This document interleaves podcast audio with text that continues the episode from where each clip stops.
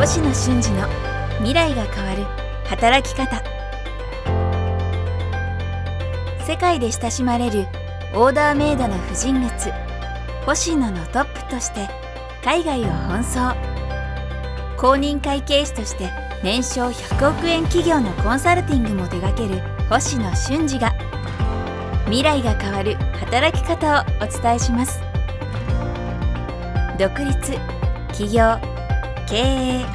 海外移住。番組ではリスナーの皆様からのご相談にもお答えします。こんにちは早川洋平です。星野俊二の未来が変わる働き方。今日は第6回です。俊二さんよろしくお願いします。はい、よろしくお願いします。今日も俊二さんとリアルで収録していますが俊二さん突然ですが春夏秋冬いつが好きですか？うーん、夏ですかね。ちなみにお生まれは？えー冬ですね。冬だから夏が好きと。僕いね夏生まれで冬が好きなんですよあそういうもんなんですかね。そういうもんなんです。すいません。なんかお笑いのなんか掛け合いみたいなことさせちゃいましたけど。隣の芝生が。そう、えっと、冬生まれで夏好きじゃああでも暑いの割と強い？強いというか、暑い国に結構行ったりこうなんかあアジアンフードもなんかいっぱい食べてるイメージがあるんですけど、そうですね。はい、寒いよりは暑い方が。あまあすいません。あのオープニングトークでな 何の話してるのか分かんなくなってきましたが今日はねあのいろいろちょっと伺いたいなと思ってます。僕も最近周りから相談受けることもありますし僕はまあしんさんにねコンサルとかそういうちゃんと何かやってるわけじゃないんですけどやっぱり起業ね今コロナ後の形でまた新たに起業しだす人も結構増えてきたように感じるんですけど、うんあのよく相談を受けるのがやっぱりね本なんかでもねすぐあの起業して1年で例えば年商1億円になるとか起業しなくても会社員でも僕なんかの時昔ありましたけど年収とにかく1000万円になるんだとか、まあ、僕もなんか考えたことありますけどもちろんそういう目標とか数字って夢があっていいと思うんですけどその中で自分自身のあの反省も踏まえてなんですけど何か事業計画とか起業する前とかに立ててたんですけどその時ってかなり自分で緻密にあこれ天才かもしれないっていう恥ずかしいんですけどビジネスモデル立ててでかなり手堅く見積もって1年目は売上こんくらいだろう5年目売上こんくらいだろうって書いてたんですけどやっぱ全然当たんないじゃないですか。うんでまあ本当にほぼ99%全然外れてたんですけど俊二さんもいろんな人の,、まああのベテランの人から、まあ、若い人だったり相談を受けると思うんですけど実際起業したりビジネスを始めるにあたって意外とビジネスモデル描いたりするのも大事だけどこういうことなかなか見えてないよねっていう、まあ、まあご自身の失敗も踏まえてかもしれないですけど意外と起業してみないと実際やってみないと分かんないけど起業する前は分からないうんだから起業する前に知っときたかったなみたいなことってあります？いや、いっぱいありますけどね。そのなんか例えばこう、事業計画の話で言うと、コンサバに、まあ、保守的に一応書くじゃないですか。書いてるつもりですよね。で、まあ、大体のそのまず経験上コストはコスト分費用は必ずかかってうんかつ倍に膨れ上がるみたいな経験もあるわけですよ。逆に売り上げって、えー 確実に立つことの方が少なくて半分になっちゃったとかむしろちょっとゼロにしかかったみたいなこともあるわけですよ。だからコストは確実に上がって膨れ上がりやすく売り上げは見込みとして立てるんですけど確実にずれて下振れする可能性があるみたいななんかそれはもうあくまでまずぜ大前大前提提ですよね。でやっていてそうですね。なんかたくさんありますけどね。でも今の話で言うとあのコストもすごい時間も結構そうじゃないですか。なんかこのくらいでこれ1ヶ月ぐらいで終わるだろうとかまあ1日の中でもすると思ってたら全然かかりますよね。全然かかりますね。結局自分が必要だと思うことをやって完結するようなタイムスケジュールを組むじゃないですか、うん。まあ、例えば個人事業主の場合だとパーソナルトレーニングやってますみたいな時にお客様との、えー集客コミュニケーション、まあ、これはなんか発生するじゃないですか、うん。なんか例えばその裏側ではい。お客さんにはならないんだけどちょっと問い合わせが来た。これお客さん10人ですよ、はい。問い合わせって何件来ますって言ったら多分数百件来てないと10人習ってないじゃないですか。はい数百件コミュニケーションするって、いまあ、分かんないですよ。あのもう本当単純にあの価格いくらですか、うん。いくらです。うん。でまたもう別の人から価格いくらですか、うん。いくらですか？っつって、うんどういうメニューですか？こういうメニューですとかってずっと繰り返すじゃないですか。はい。なんかああいうものも、えっと最初あのもしあの誰か雇わずスモールに個人事業主の延長線上でスタートする場合っていうのはなんか売り上げが立つのは10人だけど売り上げが立たない200人ともコミュニケーションしてるんですよねっていう前提にされてますか？とか、なんかそういうものってなかなか見えないじゃないですか。本当ですよ。10人売り上げ立つのになんで200人とコミュニケーションしなきゃいけないんだよみたいな話って、これってなんかこうやるとね実際そうなったから肌感として10と200っていうバランスが見えるんですけど、なんかそんなのどこにも書いてないし。書いてないですよね。で、ビジネスによって全然違うじゃないですか。だから分かんないんですよね。うんまあ、なんですけど、いろいろなことをやり終わっていると、あのビジネスに近くて、10人の売り上げに対しては100から200ぐらいの追加のコミュニケーションも見ないといけなくて、ここにはもしかしたら1人雇わないと無理かも、みたいな。で、1人雇ってないと、それに時間を割くってことは、いや、僕寝ないのかな、今日みたいな話になっちゃったりする。まあ他のこともやってますから。っていうこともありますよね。そのコミュニケーションにおいては、カスタマー側、まあ売る側なので、売る側のカスタマー側と隠れたコミュニケーションが発生しますし、あとはなんか会社を運営するとか、まあ、個人事業主としても事業を運営するみたいな時に、例えばホームページ作りますみたいな初歩的な、まあ、これ、まあ、今最近自分でね、うん。できるようになりましたけど、プロモーションとか含めて、あの撮影とか、不動産の借りたり借りなかったりとか、会計士、弁護士とのコミュニケーションとか、誰かこう雇い始めたりしたら社労士が出てきて、うんでハローワークとかああいうところが出てきてなんかリクルート系の募集媒体に出すところとのコミュニケーションが出てきてで何より従業員とのコミュニケーションが出てきて業務委託ベンダーとのコミュニケーションが出てきてみたいなのをなんか今い思い出してますね、いろいろ自分でもね。いやー皆さん大変ですよね。最初のところで問い合わせ一つとってもっておっしゃいましたけどだからまあほぼイコールですけど見積もりとかもねまあもちろんそのケースにもよりますしもう一択っていうねビジネスだったらそうですけどまあケースバイケースも結構あるじゃないですか。あと組み合わせでこういうのできないかみたいな時に。そもそもそれに対応するのかってもありますけど僕の知り合いなんかでも見積もりで大変だよみたいに言って言ってたあの起業家がいて、うん。僕起業する前だったんでえ見積もり大変ってどういうことみたいな。っていうかなんかちょっと起業してそれだけ来るんだったら羨ましいんだけどぐらいに起業前は思ってたんですけど、ね、あとその、なんて言うんでしょう、タイプにもよりますけど、まあ仮に効率的にできるとしても、メンタル的にね、そもそも自分がそういうのをやるのがあんまり得意じゃないとか、僕なんかはすり減るタイプなんですけど、これ聞いてる方ね、やっぱり起業する方、する前の方、もう大きな会社で働いてる方、中小企業で働いてる方いらっしいろいろいらっしゃると思うんですけど、なんかやっぱり基本的に思うのは、一人で何かをやるときほど、ある意味一人ビジネスほどそういう後ろ側をかなり見た方がいいですよね。そうですね。時間って非常に貴重なので、うん。ベンダーさんいわゆるベンダーさんってあの仕入れる方ですよね、は自分たちがお金払う方、はい。お願いする方はよく金額に応じて23社から見積もり取って価格見て決めてくださいねって言うんですけどそんな時間あるかと。いや、本当ですよね。っていう状態だと。思いますそれがなんかベンダーだけじゃなくて全てに対してそうなのでうん。なんか全部を100%やりたいんだけどやるのは基本的には難しいというなんかくくりがあって大事なものを取捨選択して、まあ、やるんですけどやると取捨選択しているので あのうまくいかないくなっちゃったりも、まあ、そこから出てきたりもするしますよね。意外と高くなっちゃったとか、安く売っちゃったとかね。なんか。経験することでしかね、その辺のあのちょうどいい部分ってまあ学べないのもありますよね。そうですね。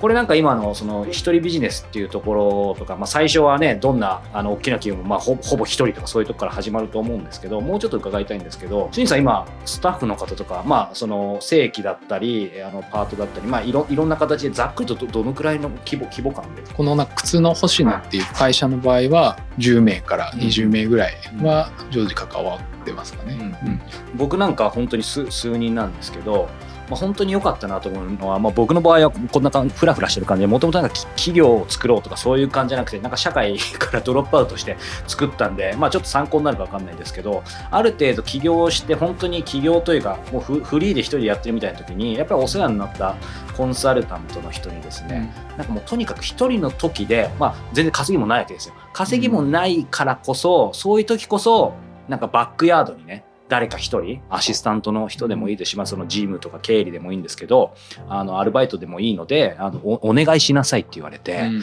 正直言われた時に、いやいや、もうそんなお金もないしう、ん本当1円でも苦しいぐらいじゃないですか、最初って。だからと思ったんですけど、まあ、僕こう見えて素直なんで。っていうかもうだったんでうん。それお願いしたんですよ。うん。でまあ人が今もずっと続けてくれてるんですけどだからそれやることによって今なんとかこう自分のこう、まあ、こういうお仕事もするクリエイティブに集中できてるので、うんだからなんか僕だけじゃなくて結構僕がインタビューする特に、えーと会社にしてるけど個人で立って、まあ、やっぱりトップが勝負してるみたいな、まあ、クリエイターの人に多いですけどそういう人ってみんないますね。その一番こう続けていく上で大事なのってやっぱりその後ろを支えてくれるそのバックヤードの仕組みとか人だよっていうふうにおっしゃってる方が多いので、うんその辺まあ俊二さんのご経験だったりうん。なんか踏まえてどどう思います？あとご自身は最初どういう感じでその辺捉えてもう一人でとにかくできることかなり僕なんかより限界までやったのか最初からある程度僕と同じような感じ。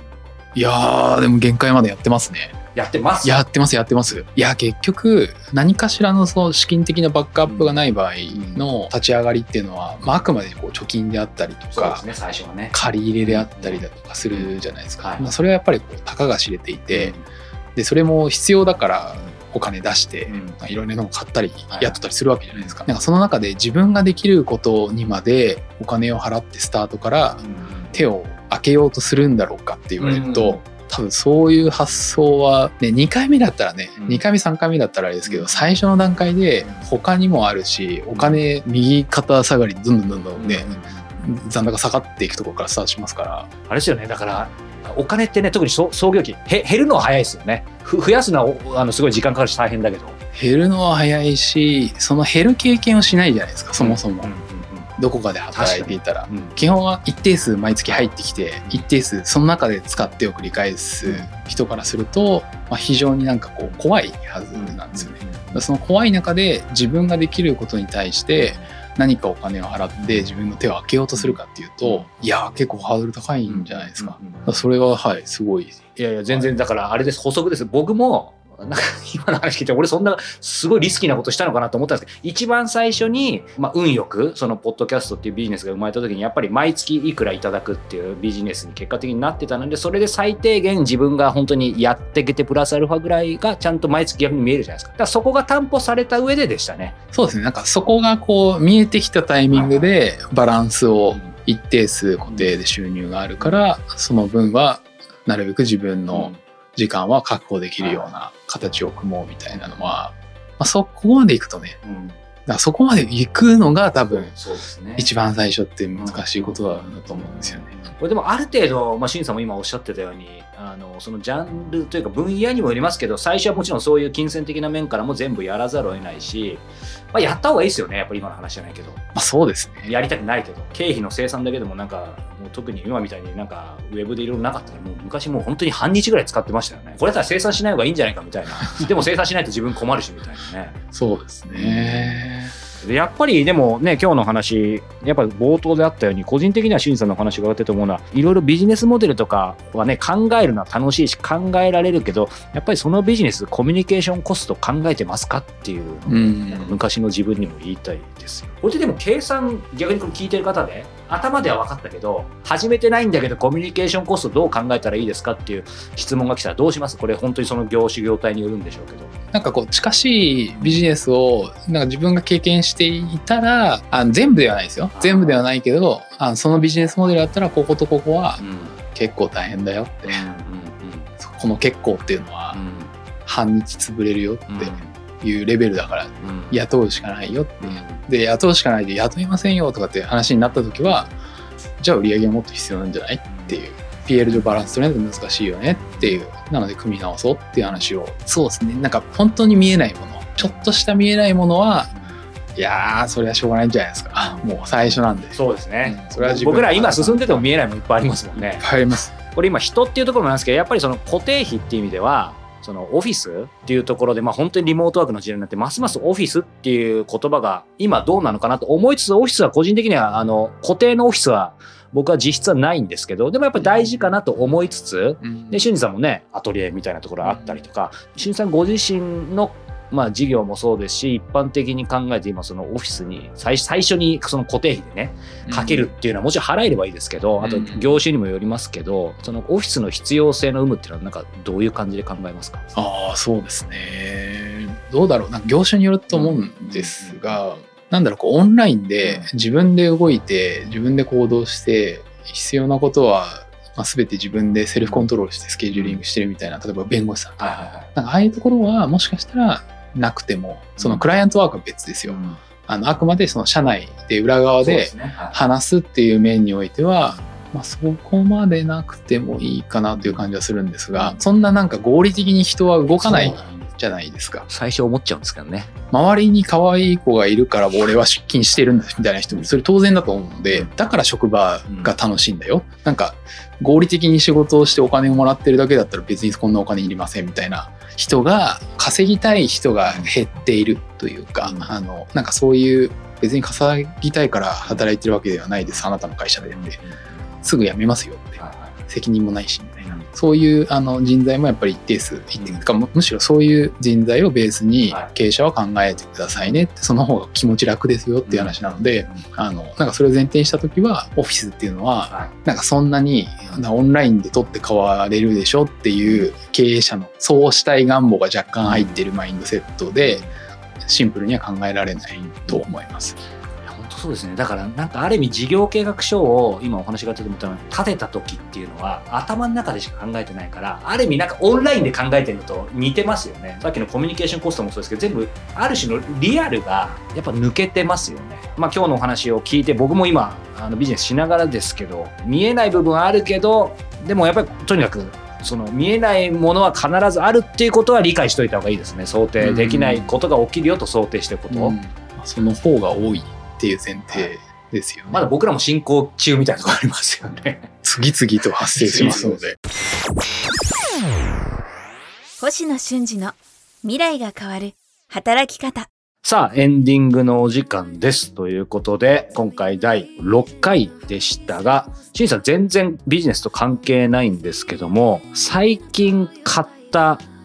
ベストバイ。難しいな。なんか、も物とか買うイメージないんですけど、そんなこともない。ベストバイってあれですね、こう自分のパーソナルな、星野俊二、この半年買った中で、まあだから別に高いもんとかかっこいいもんとかじゃなくても全然いいです。なんかまあとにかく俊二さんにとってはこれ買ってよかったわっていう。いや、な本当仕事しかしてないからあれなんですけど、香港のマンダリンホテルって、なんかああいうところってやっぱりスペシャルですよね、うんうん。とは思ったので、うん。なんかああいうところは良かったなとか、あとあれですね、子供いるんですけど、は子供の、えっと学校変えたんですよ。でそこがなんかこうみんなが知ってるような私立の学校じゃなくて、なんかどちらかというとこうスタートアップに近いようなインターナショナルスクールだったんですけど、はいスタートアップに近いインターナショナルスクールってどうですか、まあ、インターナショナルスクール自体がちょっとある意味スタートアップなところあるけど。なんかもう流し入れてるあのインターナショナルスクールもいっぱい東京ってあるんですけど、まあそうではないところなんですけど、うん。あのなんか子供の反応を見てると、ん。ああなんか良かったなと思って。あいいですね。かそれが買い物,、まあ、買い物。買い物ですよね、買い物ではあるので。あとそうですね私フライト多いのでフライトの時の枕枕ようやく買って。なんかいい枕。いやーでもねそれはねベストバイじゃなかったんですよね。むしろ名前出せない。普通にそれはなんか誰かから聞いたとか普通にアマゾンとかで見た。とかこれはちょっとベストバイじゃなかったなみたいな。マイル相当溜まってんじゃないですか。思ってますね。あだからそういう意味では最近ではないですけど一昨年ぐらいにあの BOSE のノイズキャンセリング。の、あのイヤホンじゃなくてヘッドホンどっち？えー、とイヤホンの。あはい。であれは良かったですねえ3万ぐらいするやつ？3万ぐらいするやつ。フライトの時ってなんか意外と音で疲れ確かに。だそうです。音がなんか、ね、寝れなくするとか、疲れやすくするとかみたいなので、うん。でこうシャットダウンできると、はいはいはい。あの意外と寝れたりとか、はい。普通にこう地上にいるのと同じような感覚で入れるので、これ今ねあの現物を俊二さんに持ってきてもらったんですけど黒い感じで。AirPods を僕使ってるんですけど AirPods よりはちょっと一回りでかいですけどめちゃくちゃかっこいいな。俊二さん黒好きですね服も黒だし。たまたま？黒はでもあれですあの、はい。接客する時は黒子でもう真っ黒楽だし。なるほど。あそちょっと汚れてても大丈夫だしみたいうな。なるほどなるほど。